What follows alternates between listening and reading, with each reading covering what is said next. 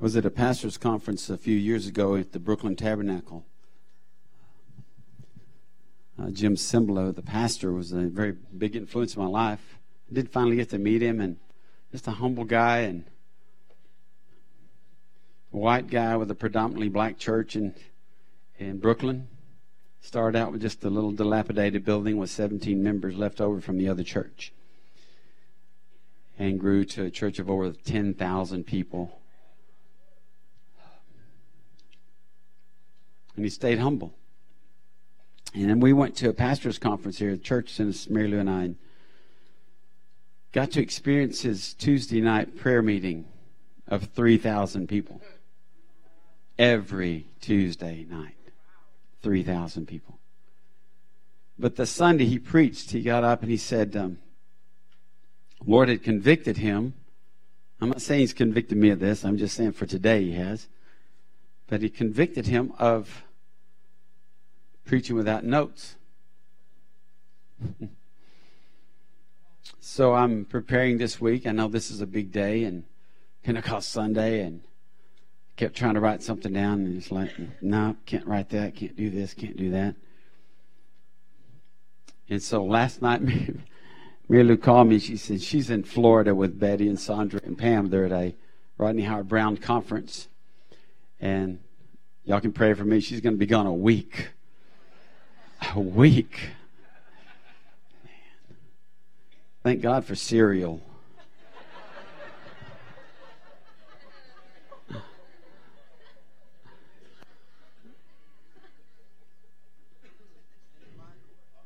And uh, thank you. Don't don't start sending me food. Yeah, that's okay. You can take me out, but don't start sending me food. So he gets up that Sunday morning, has no notes, just his Bible, and so the Lord's working on me about this this message for today, and He said, "Just just get up and open your mouth, and I'll put the words there." So I said, "Well, I'm going to practice, Lord." so I was in the house. I'm sure if my neighbors, if the blinds are open, if our shutters were open, they're probably, "Who's that guy walking through his house talking?" So I just, man, I was fired up. I was preaching to me last night, and. Uh, but she called me. She said, How's that sermon coming? I said, Oh, it's great. I'm looking at a blank sheet of paper. It's great. Because I knew God was going to cover me. And, um, you know, I was thinking about this, this Pentecost Sunday, and I thought, probably, I don't know. I would hope churches across the world were celebrating Pentecost, but I don't know that a lot of churches are going to be singing Holy Spirit, you're welcome here. I don't. Because I've been in churches where he really wasn't welcome uh, except in name only. You know, we always got we got that cousin or that uncle that we'll invite to the party, but we just kind of hope he didn't show up. you know, that relative. Oh, you're gonna have to send him an invitation, but maybe he won't show up. And I think it's the way a lot of churches are. Let's invite the Holy Spirit, but maybe he won't show up, and we can do things as normal, as usual. So, uh, preparing, and I'm thinking, wow, it, it, when Christmas starts rolling around. We get out the book, the Bible. We start reading the Bible in Luke and Matthew about the birth of Jesus and the stable and the manger and the and the and the wise men and the shepherds and all that. Man, we just we go over it. We get everybody excited about Christmas, and then when it's approaching uh, Resurrection Day, we start preaching the cross, and man, we get excited about the cross and what took place at the cross, and and how Jesus died for our sins, and then on the third day he was raised from the dead. We get excited about that, but I don't know that many people get excited about what happened 50 days later, Pentecost. And we ought to get excited about what happened 50 days later because that's the birth of the New Testament church. Can you imagine if he would have been resurrected and then nothing happened after that? We probably wouldn't be here today. But he had a plan for before the beginning of the, before the foundations of the world, God already had a plan that on the day of Pentecost, Holy Spirit would come in power and empower his people to start the New Testament church. He started with just 120 or so people in the upper room. And yet today we, we might mention him and we might not mention him. Either way, it's okay. But I'm telling you today that if we don't mention him, if we don't give him a place, if we don't yield to him, then we will be just like everybody else. We'll be the nominal. I'm got my ticket punched. I'm going to get to heaven. We'll be that kind of Christian and there will be no signs. There will be no wonders. There will be no miracles. There will be no giftings in operation in the body of Christ. A hundred, think about it. 120 or so followers in one room waiting for God to show up. Now let me give you just a little history because I'm going to read something in a minute, but I want to give you some, some background. There were a hundred, listen, Jesus on, on, the 40th day, it says after he was resurrected, what did he do? He preached the kingdom for 40 days. He went around preaching. He didn't just hang out with the disciples. And listen, there were 500, it says in, I think, 1 Corinthians 15, that there were over 500 believers. 500 people saw him. 500, say 500. But only 120 or so ended up in the upper room. And here's the thing. Many Christians today, they're part of that 380 that just got the breath of God blown into them, but they didn't want to go any further. They wanted to stay there where it was safe. They didn't want to commit. They didn't want to go. And he said, listen, go and wait. See, some of us, we don't want to go and wait. We don't even want to go, much less wait. We don't, we have this concept that we want it, we want it now. And I'm telling you, if you really want the power of the Holy Spirit in your life, you're going to have to do some waiting this morning. You're going to have to do some going this morning. You're going to have to do some obeying this morning. You're going to have to do some yielding this morning. And I'm talking about some of you that's already been baptized in the Holy Spirit. You need a fresh filling. Oh, I got that back in 1942. It is good to go. No, listen, we leak. We give out.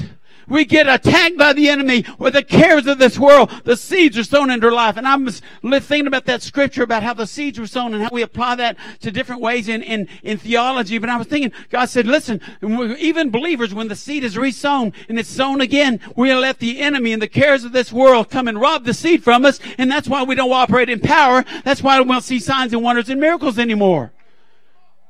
And I know people that speak in tongues, we're the best of them, but there's no power in their life. Until we see that, guys, we're just going to be people that speak in tongues. I got my prayer language. Okay, so what? What are you doing with it? I've got the gift of healing. Have you laid your hands on anybody lately? Well, you know, I think it's going to happen soon. No! That's supposed to be our every, every, or, everyday ordinary life as a believer. Woo! I haven't even got to the scripture yet. So I'm thinking, 120 or so people are waiting in the upper room. And they're waiting for something Jesus didn't even give them the day. I already shared this with some of you before. If you were here before one of the other sermons, he didn't tell them the specific day. He said, in a few days, not many days from now, you will see the gift of the Holy Spirit. You shall be empowered. You shall be my witnesses to San Angelo and Tom Green County in Texas, in the United States, and the world, right? He said, you'll, you'll be my witnesses, but you're not many days from now, it's coming. So they were in a room, to 120 or so people, and they're praying. It says, the, it says in the Bible, they're in one accord, and they're praying. They're in one accord, and they're praying. And they're in one accord, and they're praying. And I'm thinking, okay, God, you said preach on oneness. We've been preaching on oneness. We've been together. We've been talking about unity. He said, get into my presence. He said, yeah, we're going to get into his presence today, and we're going to be in one, one mind. And he said, I want you to be my witnesses. And when we get the power of the Holy Spirit within us, we become the witness, and I'm a witness to you today of what Jesus did in my life. Teresa and Matthew, they're standing up here with their children. They're a witness today what the Holy Spirit has done in their life. And you've got a witness. You all have a witness if you got Jesus in your life. And listen, we got to start, if we're going to have power, we're going to have to start operating using the witness that God's given us. And last week we talked about being equipped. You got to get equipped or you're going to get what? Whipped. So we want to equip you. Well, I don't want to go to that class. Well, don't go to that class. Stay the way you are if you want to. But I'm telling you, I'm challenging you that we got to get equipped or the enemy is going to keep on whipping us. So are you ready to get equipped? Are you ready to walk in your witness? And today, listen, I, it all starts. I'm going from the back, I'm going backwards. It all starts with the big R and that's called repentance. Repentance. Change the way you think. So this morning, if you have your Bibles, turned to Acts chapter 2. I'm going to read all of Acts chapter 2. Oh, the whole scripture, all 47 verses? Yes, I am. All 47. You know what? We're going to give God, in His Word, six or seven minutes for me to read it straight through. We're going to read it from the New King James Version. Amen. Thank you. God is good. All the time. He's not just good when you want him to be good or when things are going good. He's good even when things are going bad. Amen. Acts 2. I'm going to be reading from the New King James Version. And We're going to be talking about the power of repentance today. Now I want you to listen to this because this is our history. Say, this is my history. This is my foundation. Okay? Uh, you can, you can say you're a part of the New Testament church, but when you really believe and understand the history and what is behind this, you're going to understand this is who I am. This is my roots. See, this is my roots. When the day of Pentecost, now Pentecost means harvest. And Penta means 50. So there was 50 days from the Passover to the harvest, the feast of the harvest. When the day of Pentecost had fully come, they were all with one accord in one place. Say one accord. And suddenly there came a sound from heaven as of a rushing mighty wind and it filled the whole house they were, where they were sitting. Then there appeared to them divided tongues as of fire, and one set upon each of them. Fire means refinement. And they were all filled with the Holy Spirit and began to speak with other tongues. Some translations say other languages, as the Spirit gave them utterance. And there were dwelling in Jerusalem Jews, devout men from every nation under heaven. Say every nation.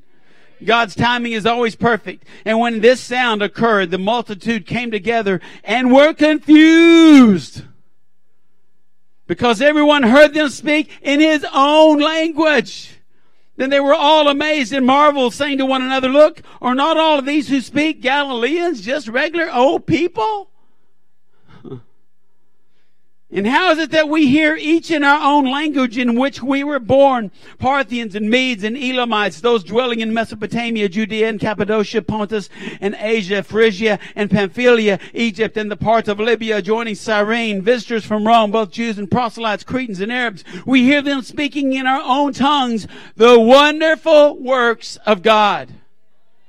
So they were all amazed and perplexed saying to one another, whatever could this mean? And others, listen, there's always going to be the mockers.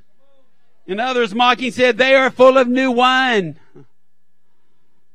But Peter, standing up with the eleven, raised his voice and said to them, Men of Judea and all who dwell in Jerusalem, let this be known to you and heed my words. For these are not drunk, as you suppose, since it is only the third hour of the day. That was 9 a.m. But this is what was spoken by the prophet Joel.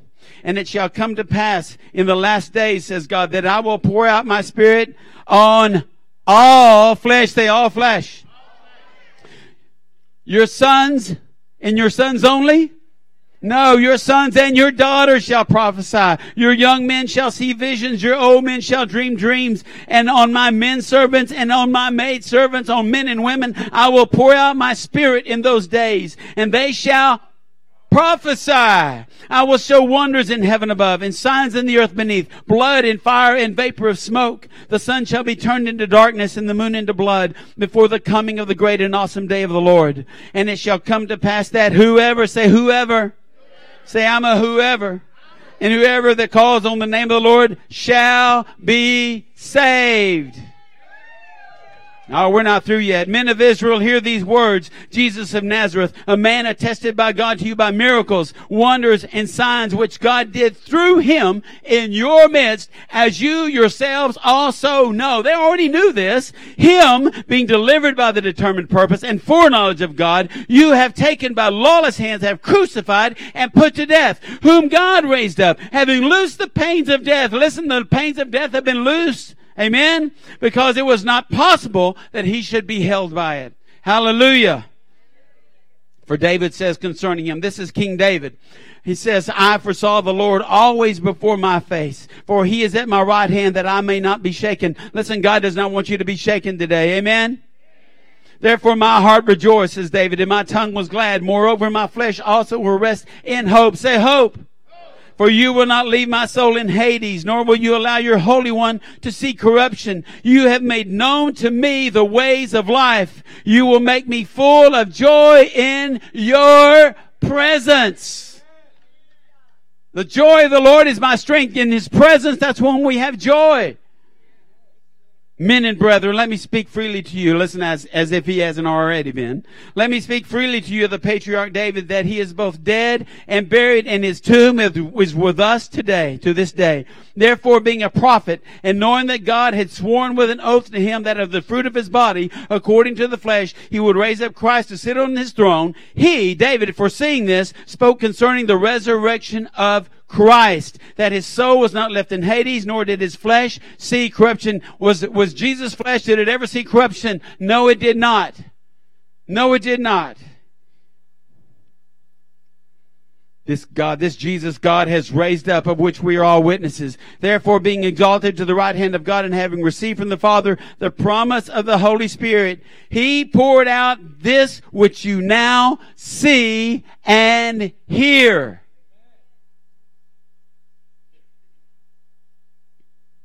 For David did not ascend into the heavens, but he himself, but he says himself, the Lord said to my Lord, sit at my right hand till I make your enemies your footstool. Therefore let all the house of Israel know assuredly that God has made this Jesus, whom you crucified, both Lord and Christ, Messiah, the anointed one.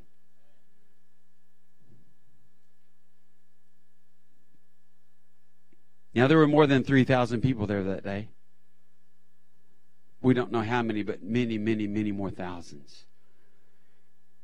Verse 37 Now, when they heard this, when they heard Peter's sermon, they were cut to the heart and said to Peter and to the rest of the apostles, Men and brethren, what shall we do? You ever come to that place? What shall I do? What shall I do? I'm in a mess. What shall I do? How do I get out of this? What shall I do? Then Peter said to them, Repent, say repent. And let every one of you be baptized in the name of Jesus Christ for the remission of sins, and you shall receive the gift of the Holy Spirit. Say the gift. How many of you know you don't earn a gift? It's just given to you. For the promise is to you and to your children. That was the people that were there. And to all who are far off. That is you and me. Say, I'm afar off. or I was afar off. Mm-hmm. As many as the Lord our God will call. You know, you've heard me say it many times. You just don't get saved when you want to get saved. You gotta be called. You gotta be drawn by the Father, by the Holy Spirit. That's when you receive Him. That's when you give your life to Him. You just can't go, oh, I think I want to get saved today. That's not how it works. He has to draw you. Now, when you say, I think I want to get saved today, but He's already drawn you and called you, then this is the day that you're to be saved. Today is the day of salvation for some of you this morning. And with many other words, he testified and exhorted them, saying, Be saved from this perverse generation. Could we say that today? Be saved from this perverse generation? I think we can. Then those who gladly received his word were baptized, and that day about 3,000, say 3,000, 3,000 souls were added to them, and they continued steadfastly in the apostles' doctrine and fellowship, in the breaking of bread and in prayers. In the breaking of bread, there's more likely was communion. Then fear came upon every soul, and many wonders and signs were done through the apostles. Now all who believe were together. Say together. together. Oneness. They were all together and all had all things in common. And they sold their possessions and goods and divided them among all as anyone had need. So continuing daily with one accord, there's that word again, one accord, those two words, in the temple and breaking bread from house to house, they ate their food with gladness and simplicity of heart. They didn't get it complicated. They didn't mess it up. We've done a pretty good job of making it complicated, haven't we? Praising God and having favor with all the people. You want to walk in favor with all the people? Start praising God in your life. And the Lord added to the church daily those who were being saved. The Lord added to the church. We kind of want to add and do the things ourselves. We want to, we want to make things happen ourselves, and that's one of the popular that's one of the popular uh, sayings is I'll, I'll make it happen. You're on the job, your boss asks you to do. I can make that happen. You know, we don't make anything happen. If you do make it happen, it's just you, and it ain't to be worth much. We need to let God make some things happen in our life. So I'm studying this and I'm thought, well, Lord, what do you want me to share? And he said, I want you to share this because one day, one day you didn't know about this. One day you weren't walking in this. One day you didn't have a clue about this. And I'm thinking, you know, repentance means to change the way you think. It, it's, it's an about face, not only just in your, in your way you're walking, but it's an about face in your, in your heart and your mind. It's a change of the way you think. It's a, it's a change of the way you act. It's a change of everything in your life. If you're going one direction, he says, I want you to, I want you to go my direction, Harold. Quit going your direction. And I thought about a lot of people have to repent of more than other people. Did you know that? I, mean, if you were raised in the church, if you were raised in the church, you don't have to repent as much as people that were not raised in the church. You know why? And it's not because of all the sin that you've committed in your life, because if you're raised in your church and somebody told you that you, you learned from a little child on up that Jesus Christ was the Son of God, that He rose from the dead, that He ascended to heaven, then do you believe that, so you don't have to have a change of thinking in that area, right? Am I right? But if you didn't know that, if you came from somewhere else and nobody ever taught you that, you had to have a radical change in your heart and in your mind and thinking about who Jesus Christ is. That's what happened on the day of Pentecost. These people thought Jesus was a, an impostor. They thought he was a criminal. They wouldn't have hung him on the cross if they didn't think he was somebody, if he wasn't a blaspheming God. They wouldn't have put him on the cross even that they saw everything that he did, they still wouldn't have put him on the cross, but they thought he was somebody who, who, who he says, they, they thought he was saying he was somebody that they didn't think he was. And so on the day of Pentecost, the Holy Spirit comes, because they're in the upper room and they're praying and they're waiting and they're seeking God. You see, that's the problem with us. We don't want to get in the upper room anymore. We don't want to get in the upper room anymore. And that's what God said. Harold, you got to tell them to go back to the upper room. Get back to the upper room. Get on your knees again. Start praying start believing for something more than what they're experiencing today. But we don't want to do that because we're Americans. We already got everything we, we need. We got apps for all of that.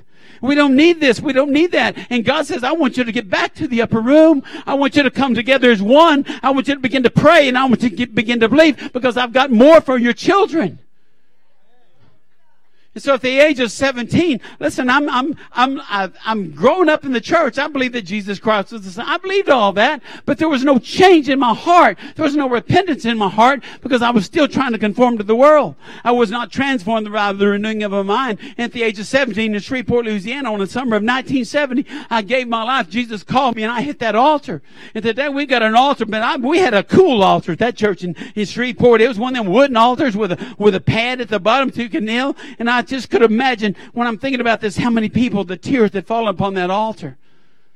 Because they had come and they had said, I surrender all. We sing that like it's just a great little song. But he's asking you to surrender all. And we have a hard time surrendering a little. We sing it, but we don't do it. I mean, I, am serious. I'm, I'm, we all hold on to stuff, don't we? We all got little compartments that we hang on to, and God, God says, I want that part too. So when He shows you that, that's when you got to surrender that too. He said, I want you to surrender at age of 17. I surrendered my life to Jesus Christ. But I want to tell you for 30 years, say 30 years. For 30 years, I thought I had it figured out. For 30 years, I thought I had all that I needed. And I was operating. I was a good man. We were lay servants. I was worship leader in, in a church and we were teaching college kids.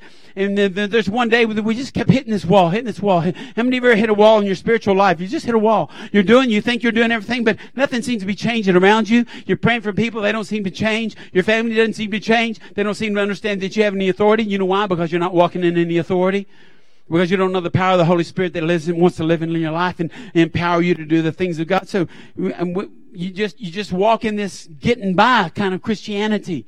God never said, God wants you guys. He says that, and you shall receive getting by faith. When you go to the upper room and you wait, and in a few days, man, I'm going to show up and I'm just going to kind of show up. And I mean, you're just going to kind of live a kind of a nice Christian life. He didn't say that, did he?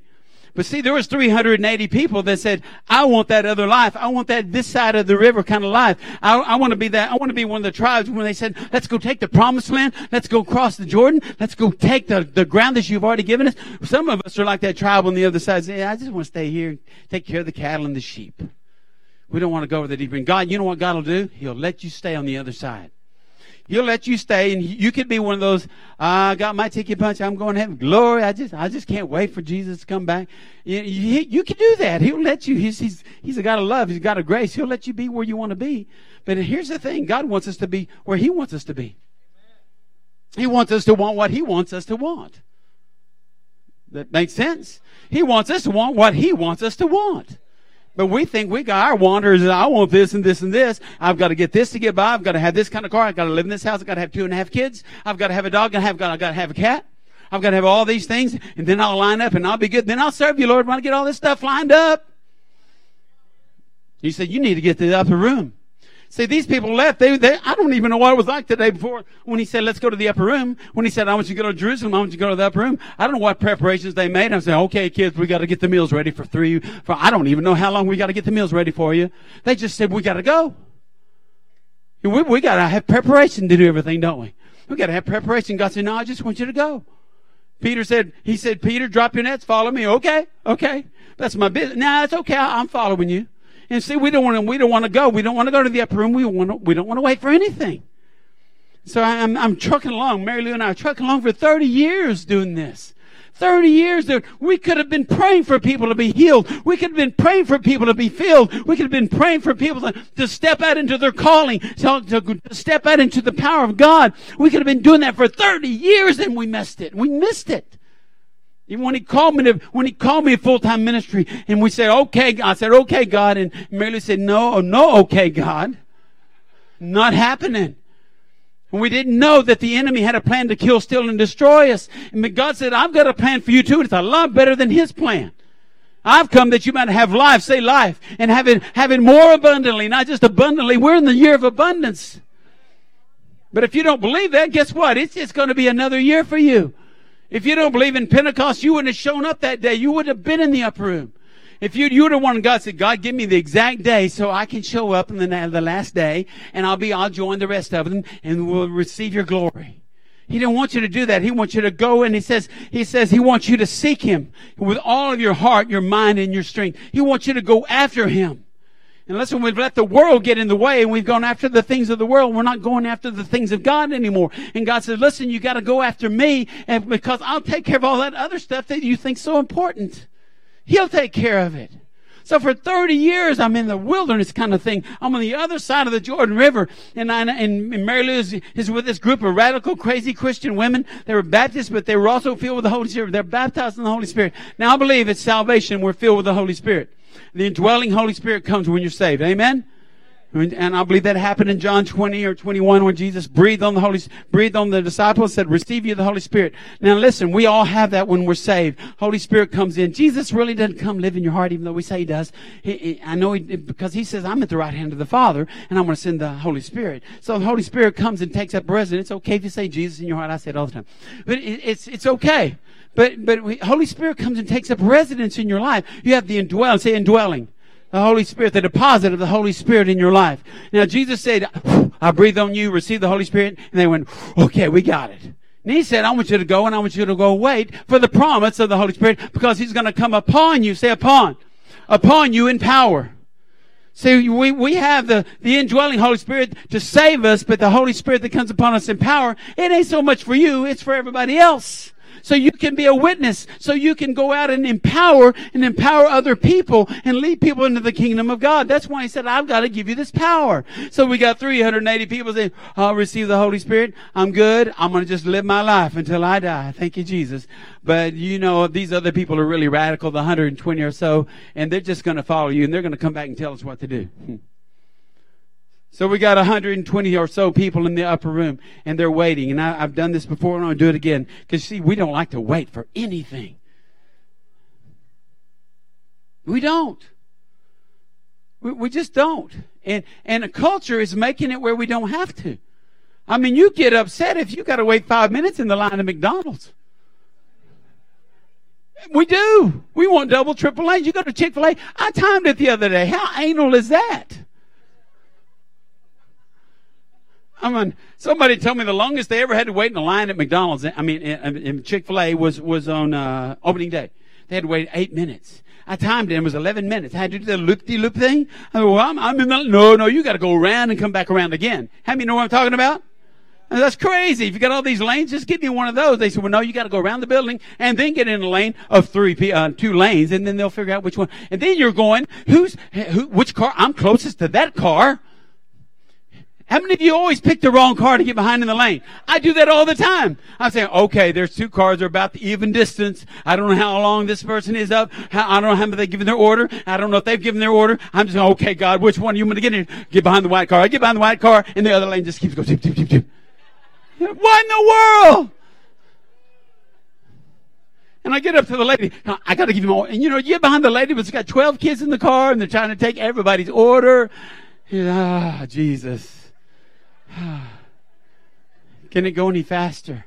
Because that's our culture. Our time is 11 minutes. I want to tell Doug about that. 11 minutes. I waited for a salad.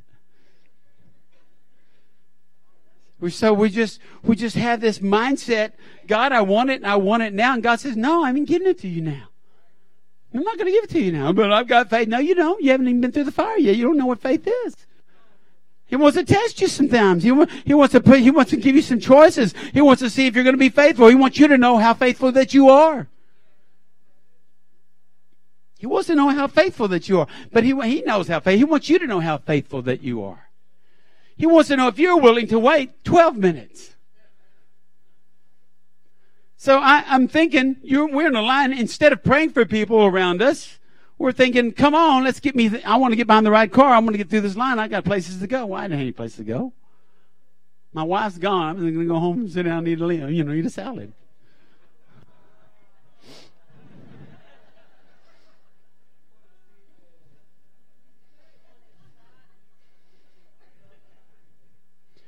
What I'm trying to get you to think of is how do you, how do we need to repent? We need to change the way we think about things. We need to think we need to change the way we think about waiting on the Lord. So what is he teaching you while you're waiting? Instead of whining and complaining, what's he teaching you while you're waiting? Instead of whining and complaining, what's he teaching us while we're waiting? Right? So some of you are going to need to repent this morning. I'm going to need to repent of, of not having the, the wisdom and the, and the patience that's one of the fruits of the Spirit. Yeah, I hate that old saying, don't pray for patience because God will give you a lot of tests. No, we have patience. Start saying, I have patience. I'm, the, I'm, a, I'm a blessed of the Lord. The fruits of the Spirit live in me. They reside in me. I am a person of patience. Because I hear people, oh, I'm not very patient. Well, start believing that you are who God says you are. I got to do that all the time.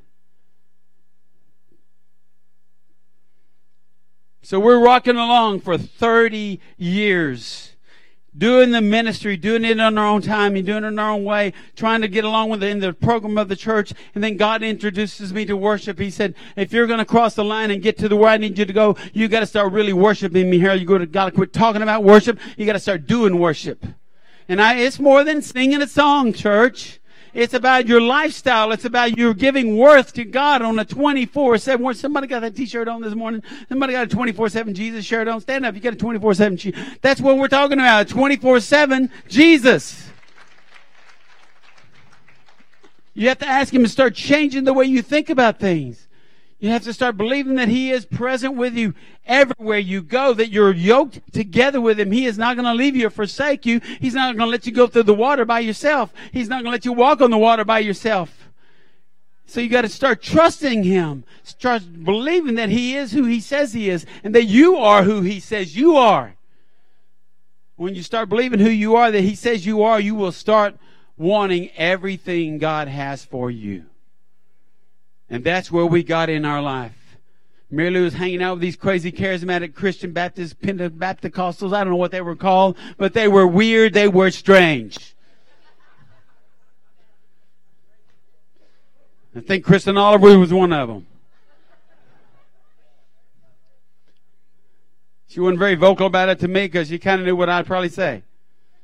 Because I'd made judgments against the baptism of the Holy Spirit. I'd made judgments against speaking in tongues. I had made judgments against the gifts. You know why? Because I was taught to.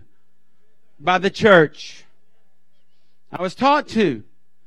I, I didn't know why we had Sunday school books. We remember the Sunday school curriculum. They would go verse by, by you know, book by book, and we would get to 1 Corinthians 12, or I mean, or, or 14, and it would just skip that one. Just skip it in the curriculum. And, well, what? Okay, I guess we don't want to, they don't want us to learn about that. And I, I, was taught that that was wrong. It was evil. I made judgments. Maybe you've made judgments. I had to repent of making judgments against the Holy Spirit, against the baptism of the Holy Spirit. I had to make, ju- I had to, had to repent of those things. Listen, if you don't want to repent, you can stay where you're at. God will let you stay where you're at, but He don't want you to stay where you're at. And, and I can't imagine you even want to be a part of a church that doesn't want, that wants you to move on, wants you to get everything God has for you. So we had to begin. I, Mary Lou was hanging up these ladies, and, and pretty soon she had this prayer language, and I'm like, oh my goodness, what, what's happened to us? You're not listening to Pam and Kristen and all these weird ladies, are you? And yes. And then I saw a change in her life. I saw a change. I apologize, I apologize, Kristen, if I'm making you slinking down in the chair. I'm thankful for you. And Mark, I'm thankful for you guys. Because, see, that's where some of you are. You got people that you don't want to even talk to them about it. And God says, that's the one. He's already pointed out people to you to witness to. Because you see the struggles that they're having on a daily basis. You see the lack of power in their life.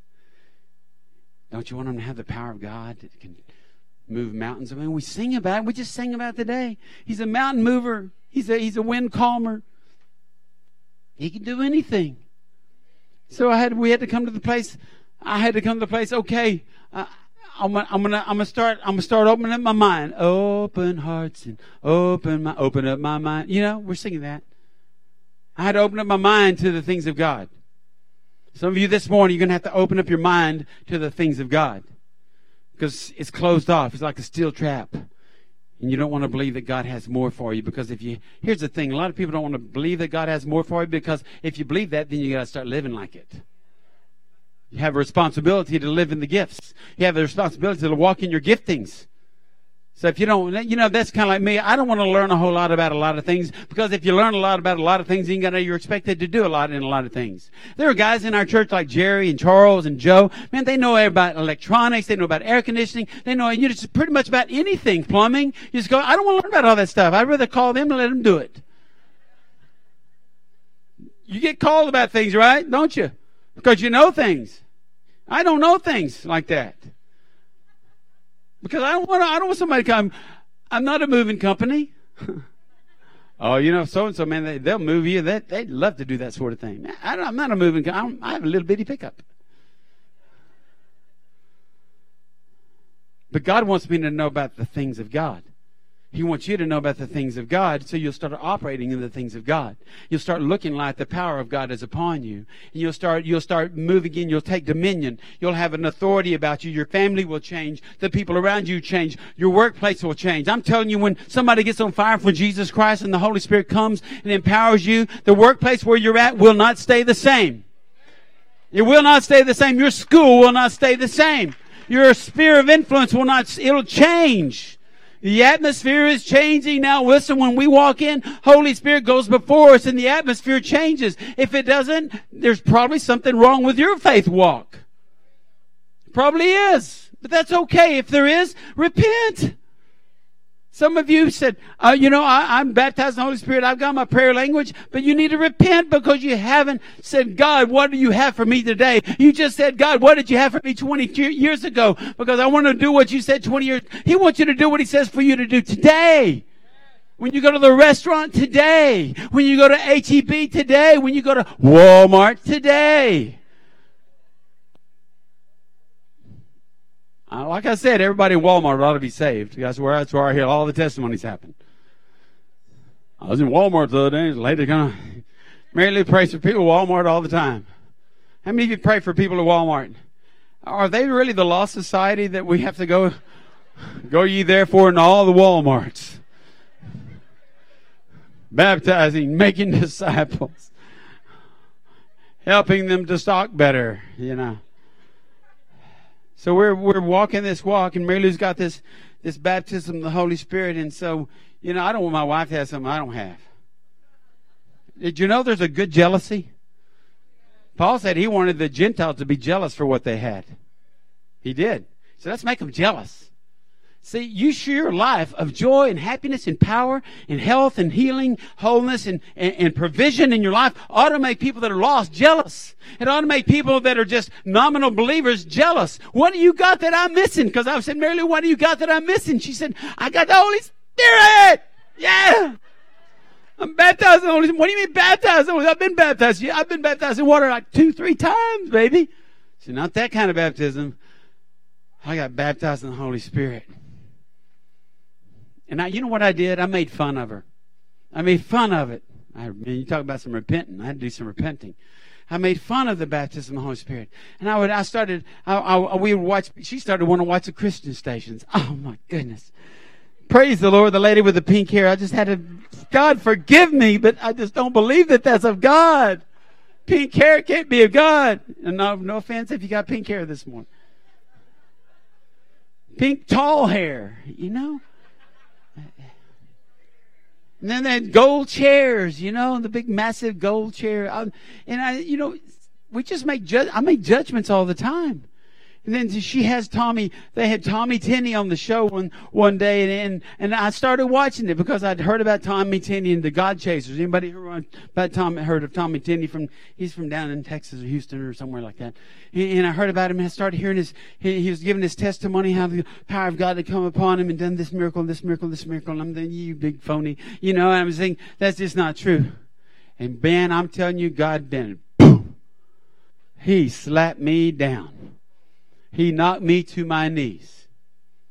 In the midst of my unbelief, listen to me, church, in the midst of my unbelief, He knocked me to my knees. I don't remember the spe- specific day, but I remember it was in our nice big home with a pool in Bentwood, in Bentwood in San Angelo Country Club. We had everything that most people think you need to have. We had the house, the car, the dog, two kids, boy, girl, daughter in college. We had a beautiful house on the golf course. I didn't play golf, but it's pretty cool having a golf, house on the golf cart, course with columns and with a huge fountain that I hated later on because it was hard to keep it clean. We had everything we could think of that we needed. And, and, and man, we were just, man, everything was good in our life. I mean, we're serving God church we were at was growing. Everything was good, but Mary Lou had something I didn't have. And I thought, man, if I can't have it, I'll just make fun of it. So I made fun of it until God said, uh uh time's up. I ain't going to put up with that. There's a time that He'll say, I ain't going to put up with that anymore. And you'll, you'll still have a choice. You'll still have a choice if you're going to put up with it or not. I mean, if you're going to keep doing what you're doing. But He will get your attention. And He will give you a choice, and you better make the right one at that point. I'm just telling you, I'm just saying. He knocked me to my knees, and I began to weep like a baby. I mean, boo hooing. I didn't even know why. I was mad because I was crying. I was. What's going on, God? If this is you, God, then what's going on? He said, It's me, okay. And he brought me to my knees, and I began to weep, and I fell by the bed. I think Mary was in the in the in the bathroom putting on her makeup or something. She go, "What in the world's going on with you?" I didn't even know she was there because I was just crying so hard. And it's at that moment I had my only vision that I've ever had. I guess I was young enough. Still, young men dream have visions, right? Forty-seven, I guess. 30 years after giving my life to Christ. 30 years, I'm weeping. And I see a picture. And y'all, many of you heard this story, but I got to tell you this today. It needs to be shared. I had a picture. God gave me a vision of my son Wes on a cross, hanging on a cross, bloody. Nails through his hands, nail spike through his feet. I don't remember if he had a crown of thorns on. I don't think he had a crown of thorns on, but I just remember my son was on the cross. And it was the most horrifying sight. Horrifying. And I heard the voice of God crystal clear. He said, Harold, that's how much I love you. That's how much I love you. That's how much I love you. I gave my only son for you. Quit mocking me. Get in the game. Get on the program. Get where I want you to be. Quit, quit putting every, everybody else down. Quit making judgments. Tommy Tenney or your wife or anybody else. Stop it. Repent. Change the way you think because there's power in repentance. And I got up from that bed and I told Mary Lou what I saw and we wept together. And I said, honey, I don't know what this means, but I, I've got to serve God. I don't know. I want everything He has for me. I've been living on just the fumes of his, of his anointing. I want everything he has for me. And listen, that's not a dangerous statement. That's a good statement. You just say, God, I want everything you've got for me. Because we have him in a box. I don't even care if you're Pentecostal or charismatic. We still put him in a box. But he just says, get me out of that box. If you want to give me a bigger box, give me a bigger box. But let's keep expanding the box. Because that's what it was. He does that and he does it, it's a process. And so he, filled me that I was baptized in the Holy Spirit. I believe that that was my encounter because I got up from there changed man a changed man and we we downsized everything god god said. I want you to get where you need to go and i'm i'm going to be taking some things away from you so you'll go where i want you to go. And i want you to see what i want you to see and i want you to look for what i want you to look for. I want you to start living for what i want you to live for. Because listen in the truth of in the reality of it so much most, most of us just live for what we want not what god wants for us. Number one sin for every mankind is selfishness we want what we want, and we want it quickly. And God said, nah, you need to get in the upper room. You need to wait for me because I've got some things I want to tell you. I want to show you. So once you come to that place, listen, I'm not one, I know people believe it different ways and it's taught different ways and I'm not here to say it happens one way or the other because I don't believe that God's a God of formulas. Because He doesn't want you to have a formula for getting baptized in the Holy Spirit. A formula for getting, say, listen, there's not even a sinner's prayer in the Bible. We quote us when a sinner's prayer to Him. We say, repeat after me. Listen, I don't even know if I like to do that. Let them pray it. Father, you come to your kingdom, remember me. That was the guy, that was his, that was his cry, that was his salvation prayer. That was his prayer of repentance on the cross for the thief. He said, Jesus, when you enter your kingdom, remember me. He said, today you'll be with me in paradise. He didn't say, please forgive me my many sins. He didn't say, oh, da, da, da, da, da. He just said, remember me. In his life, I guarantee you, if the man would have come down off that cross, if the thief had come down on the cross, he'd say, where's some water? I need to get baptized. And then he would say, where? I want the baptism of the Holy Spirit. I want everything you got from me because I believe that this man in the middle, this Jesus Christ, He is the Son of God and He is the overcomer. And I need everything He has for me. And the Holy Spirit, He wants to send Him to fill me up and blast me. He wants to fill me. He wants to fill you. So I don't, I'm not a formula guy. I got received the baptism on the side of my bed after watching Tommy Tenney and making fun of him. That's how it was. Some people come to the front of a church and they fall down and they get their, you know. I, I don't preach that have you been baptized in the Holy Spirit with the evidence of speaking in tongues? I don't use that language. That's that's a language that some people have adopted and they use that language and I'm not saying it's wrong. I'm not saying it's wrong, that's an evidence, but I just say have you been baptized in the Holy Spirit with the evidence of the power to witness? Because God God's going to give you the gifts. He said, I mean that's the least of the gifts, is tongues. He said, prophesy. Prophesy, prophesy, prophesy. Quit trying to, oh, I want to, I want, hey, I want the gift of tongue. No, say, I want everything. I want everything you got from me, God. Which one do you want to give me? Which one do you want to give me for right now? What do I need for right now? For right now, you may need the gift, the gift of miracles. For right now, you may need the gift of healing. For right now, you may need, may need the gift of helps or the gift of giving. God wants to give His gifts to His children as He desires. As He wishes, He will give you the gifts. So don't get all hung up if I, if I ask the Lord to baptize me in the Holy Spirit, do I have to speak in that tongue? No, because it's already in you. He just wants it released. It's already there. It's just like your healing is already there. He just wants it released. I want it released. So you have to go to this place of getting to the upper room. That's what he kept telling me last night. He said, get him to the upper room. Get him to the upper room. Get him up there again. Get him up there again. See, I've been up there. I've been waiting. I was seeking. I was asking. I was pleading. I was, oh, God, do this, God. And I've been to that place many, many times, but He wants us to keep going there. When we started this work, eight people, we would gather together. Much of our time would just spend prayer. What do you want us to do, Lord? What's this going to look like? We had no clue what this was going to look like. No clue. Ask them. Ask Mark and Kristen or Casey and Wes or ask my wife or ask Pam, who the others that were with us in the beginning stage of this. Ask them if we knew what we were doing. We had no clue what we were doing. But we were willing to wait on the Lord. That's one thing we were willing to do. We were willing to wait on the Lord and say, God, here we are. What do you want? Well, Harold, you're going to have to go some. I, have got some things I want to teach you. I want to grow you. There, there's going to be a time. There's going to be a waiting period. And then when the time's coming, that I'll show you that this is where I want you to be. I want you to be downtown. I want you to go to the down and out. I want you to go to the alcoholic, and the drug addict, the prostitute. This is what I want you to do. But we had to wait and hear his voice, what he wanted us to do. I want you to feed people. I don't want you to just feed them food. I want you to feed them the gospel. I want to see signs and wonders and miracles because that's who I am. That's who God is. And I believe he's he, he's graduating us from one step to the other. And I believe, I think we're on the verge, and I think we're already there. That God's opened up a bigger box for us. Some of you say Amen. Some of you saying, "Oh me." What's that going to look like? I don't know. That's the that's the that's the fun of God because you don't know what it's going to look like. It's going to be a surprise. God God wants to surprise us.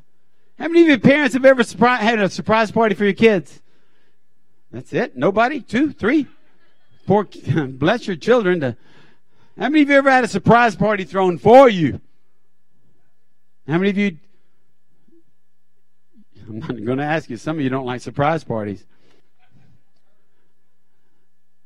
I was surprised. Mary Lou gave me a, a 40th, when I hit 40, a surprise birthday party.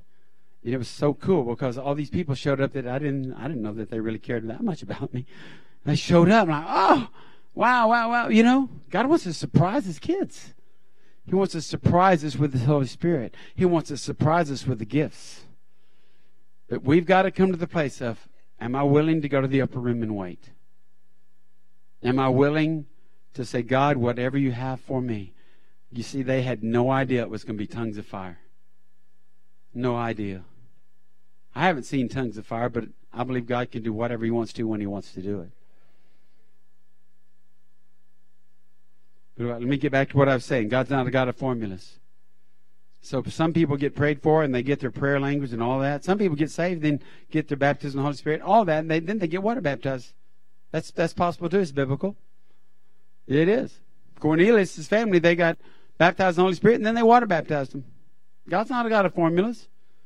He's not.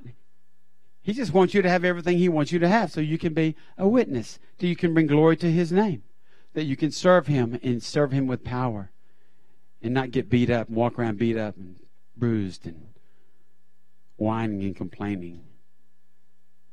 So that's what He did in my life. I've got two more of the scriptures and we're going to pray.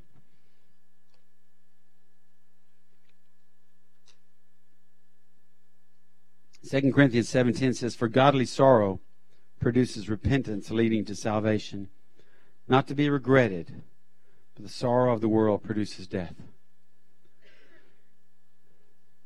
you can be sorry till the cows come home but if it's not godly sorrow it produces death that's what my bible says i'm sorry i'm sorry i'm sorry but when god when it's godly sorrow and you've come to hate sin. And when you do sin, you go, God, I'm so sorry. Repentance, repentance, repentance. In Romans 2 4, Paul says, Or do you despise the riches of his goodness, forbearance, and long suffering, not knowing that the goodness of God leads you to repentance? The goodness of God. The goodness of God. Why would he say goodness leads to repentance? Because he wants you to repent. Because he knows once you repent that he's got you in the palm. He, he, he's going to he's gonna wrap you up and he's going to direct your steps where you can be useful in the kingdom of God. Once godly sorrow takes place and the goodness of God draws you to repentance. Would you stand?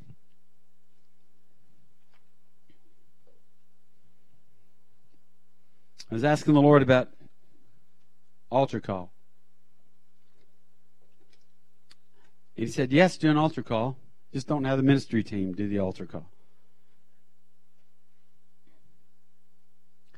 I just try to hear him. Don't always hear him exactly right. Sometimes I miss it. I was trying to hear him. He said, Do an altar call.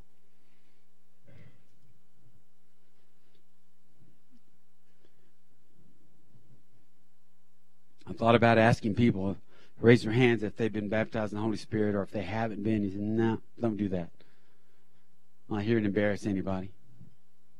Not see, you, you don't, when you get baptized in the Holy Spirit, it doesn't make you better than the people that aren't baptized in the Holy Spirit. I know a lot of people think they are, but they're not. If they are, they already got a problem with pride.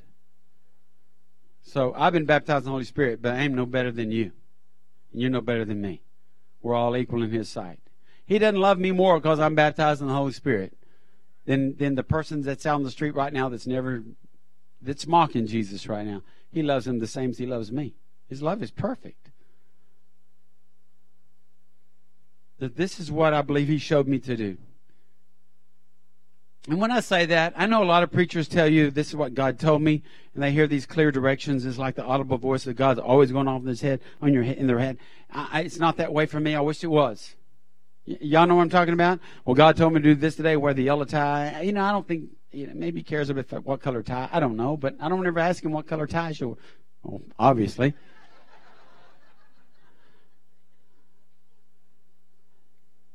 But now, if I heard the audible voice, put on a yellow tie for you, God. I tried to do that. But this is what he told me this morning in his own way that he speaks to me. Have an altar call. Good old fashioned altar call. Because there are people in, in the crowd today, Harold, that they've never been to the upper room. They've gotten the breath of the Holy Spirit. They've accepted me as their Lord or as their Savior, but they haven't crossed the line and said, I want everything you have for me. I'm also a believer in this, and, and some people will argue with me. That's okay. I mean, we have, listen, all over town, preachers are preaching something maybe a little bit different than what I'm preaching today. I love them anyway, and I hope they love me. Because unless we figure out what we can agree on, we're never going to uh, change the world as, as, the as the body of Christ. You know, I, I, I for one don't believe. This is me, okay? I don't believe you get the baptism of the Holy Spirit while you're walking in rebellion and sin and, and happy to be there. Now, I just don't believe that. I, can God do it? Yes, He can. He can knock you down. He can do whatever He wants to do. I understand that. But when I read Luke 11, I talk about, and we talked about the perseverance, and, and he says that if you ask, that God will give you something. He's asking for people to get to the upper room. That's what I believe he's saying for me. To, that's what he kept telling me. Upper room, get to the upper room, get to the upper room. Start seeking me with all of your heart. Quit worrying about what other people think. Start seeking me with all of your heart. And then offer them that invitation, first of all, to get saved, and second of all, to get baptized in the Holy Spirit. Don't touch them. Don't pray for them. Let them do business with you. So bow your heads. Jeff, could you just come and play?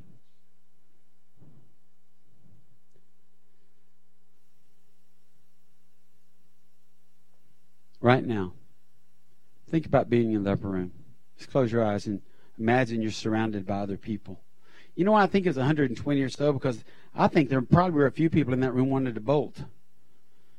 And somebody else said, hey, hey, no, let's hang it. Let's do this. Because the Bible says that we come together to encourage one another.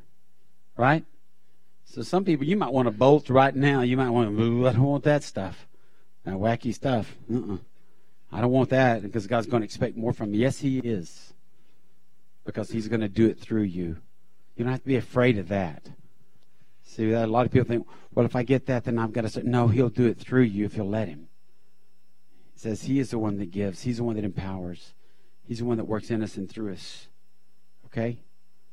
So this morning, the invitation is this, because I believe that today's a, the day of Pentecost. I just Think of think of yourself right now in a room. You've been waiting and waiting and waiting and saying, God, what what is it you want? What does you have for me? And he says, I got something really good for you today.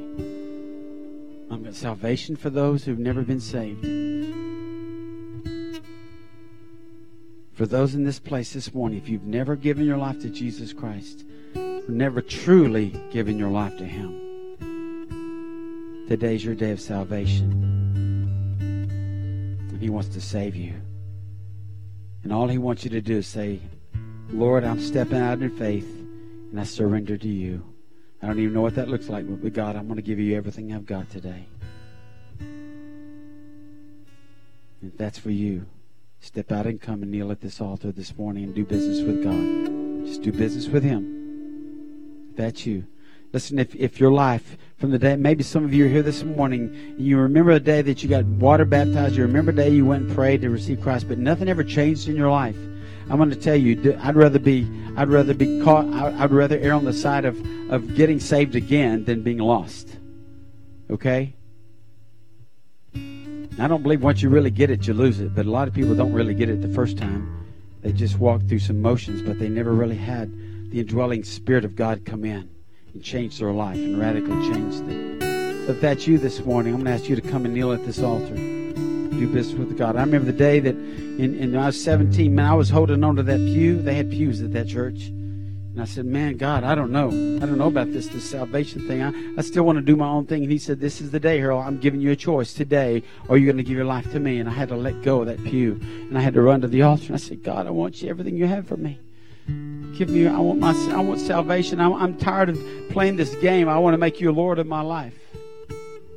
That's you this morning. I want you to come and kneel at this altar and do business with God. Step out and come. Come, step out and come. Step out and come. Thank you, Lord. Thank you, Lord. Thank you, Lord. Thank you, Lord. Nobody's going to come. They're not going to bother you. They're, you're just going to come. Thank you, Lord. You're tired of playing the game. You're, you're ready to really surrender. You want the Spirit of God to come live inside of you.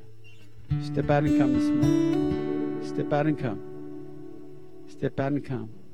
You're tired of the yo-yo life. You're tired of the roller coaster ride. You, you're, you're ready to really do business with God this morning. Thank you, Jesus. Thank you, Father. Y'all just pray. As you're at the altar, you pray. You just ask the Holy God to do whatever He's going to do in your life. You just surrender to Him. Repent. Whatever you got to do. Holy Spirit will tell you what to do. Jesus' name. Still coming. People are still coming. And don't fake it. Man, I faked it for most of my teenage years. I just faked it. And I was the best looking Christian on Sunday, but I was the best looking non Christian on the rest of the week. Because I didn't have never had an encounter with God. When you have an encounter with the living God, it's your your life will change. Christians, could you say amen to that? Your life will change. Your decisions will change. Your wants will change. Your friends will change. I came back from Shreveport, Louisiana, and all the buddies I used to run around and drink with and buddy up to. You know what? I didn't have to tell them to leave me alone. They left me alone. I didn't have to ask them to. They just walked away from me. They said, You're not any fun anymore. Thank God that He put a godly woman in my life named Mary Lou.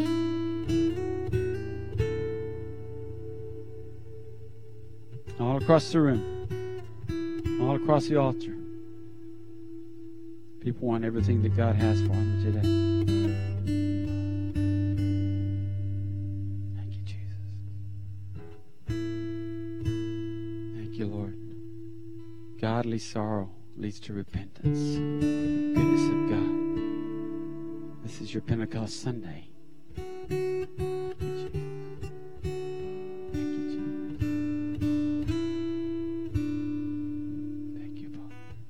Father, I bless every person up here. Y'all just extend your hands that they get what they're coming for today. Just make it that simple. So they came together, simplicity of heart. Father, what they've come for today, that you would give it to them. If it's salvation, that you would give it to them today as you see their hearts. If it's a rededication of their life to you, that they've wandered away, they strayed, Lord, that's what they'll get today. They'll come back to you. Maybe they're prodigals that have walked away, and today they're coming back to you. Father, if they're kneeling here this morning, and they're just wondering what's next for me, Lord, that you would show them by your Spirit. You would show them. Thank you, Jesus. Now I'm going to ask the ministry team. If you're on the ministry team, look up.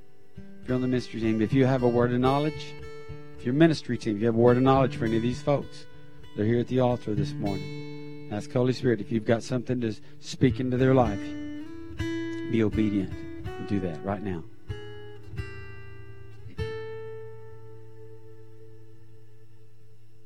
Holy Spirit's laid something on your heart to share with them, to encourage them.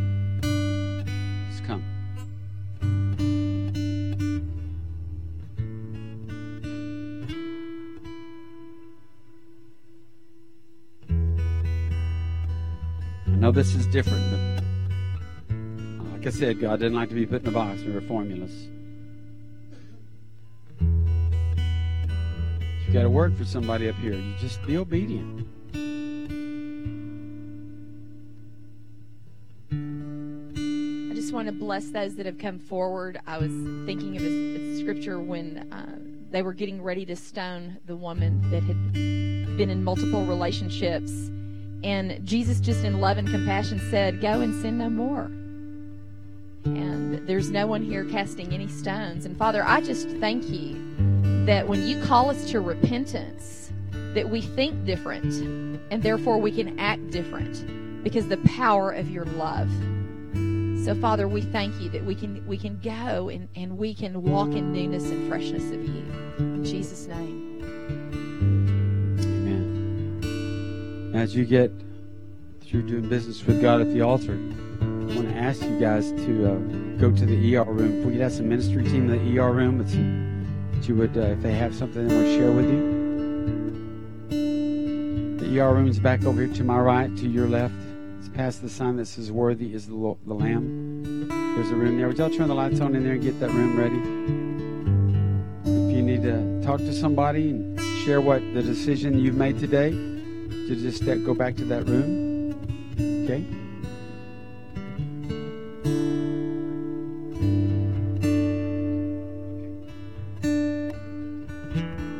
Here's the second thing, the second part of the invitation this morning. If you've never been baptized in the Holy Spirit, and today is the day that you've you have been seeking Him, you've been in the upper room, and you want to be baptized in the Holy Spirit. I want to ask you to come to the altar now. If you've never been baptized in the Holy Spirit, I'm not saying if you have a prayer language or you speak in tongues. I'm just saying if you want the fullness of God, if you want everything He has for you, I want to pray for you this morning. I want to pray for you this morning. I want you to step out and come. If that's you this morning, just come stand.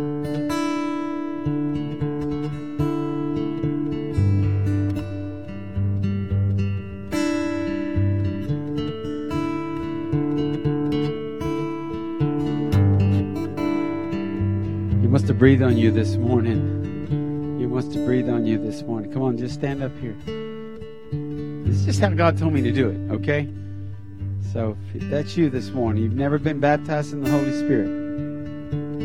Can we have some ministry team come stand behind them?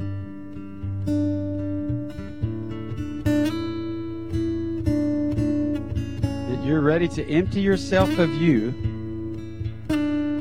That you're ready to empty yourself of yourself so God can fill you.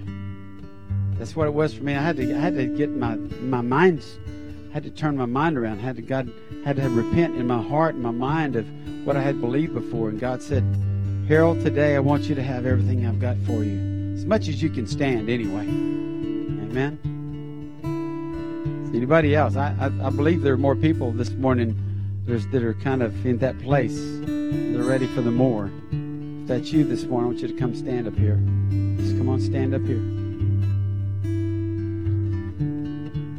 One of the qualifications for being baptized in the Holy Spirit is that you know Jesus Christ is your Lord and Savior. All the people in the upper room, they already knew Him. That's when the fire came. That's when they were baptized. That's when the power of God came upon them. And Peter could preach his very first sermon with power because he was filled with the Holy Spirit. Came upon him. Came upon him. Say upon. Upon him. Anybody else? Thank you, Father. Anybody else?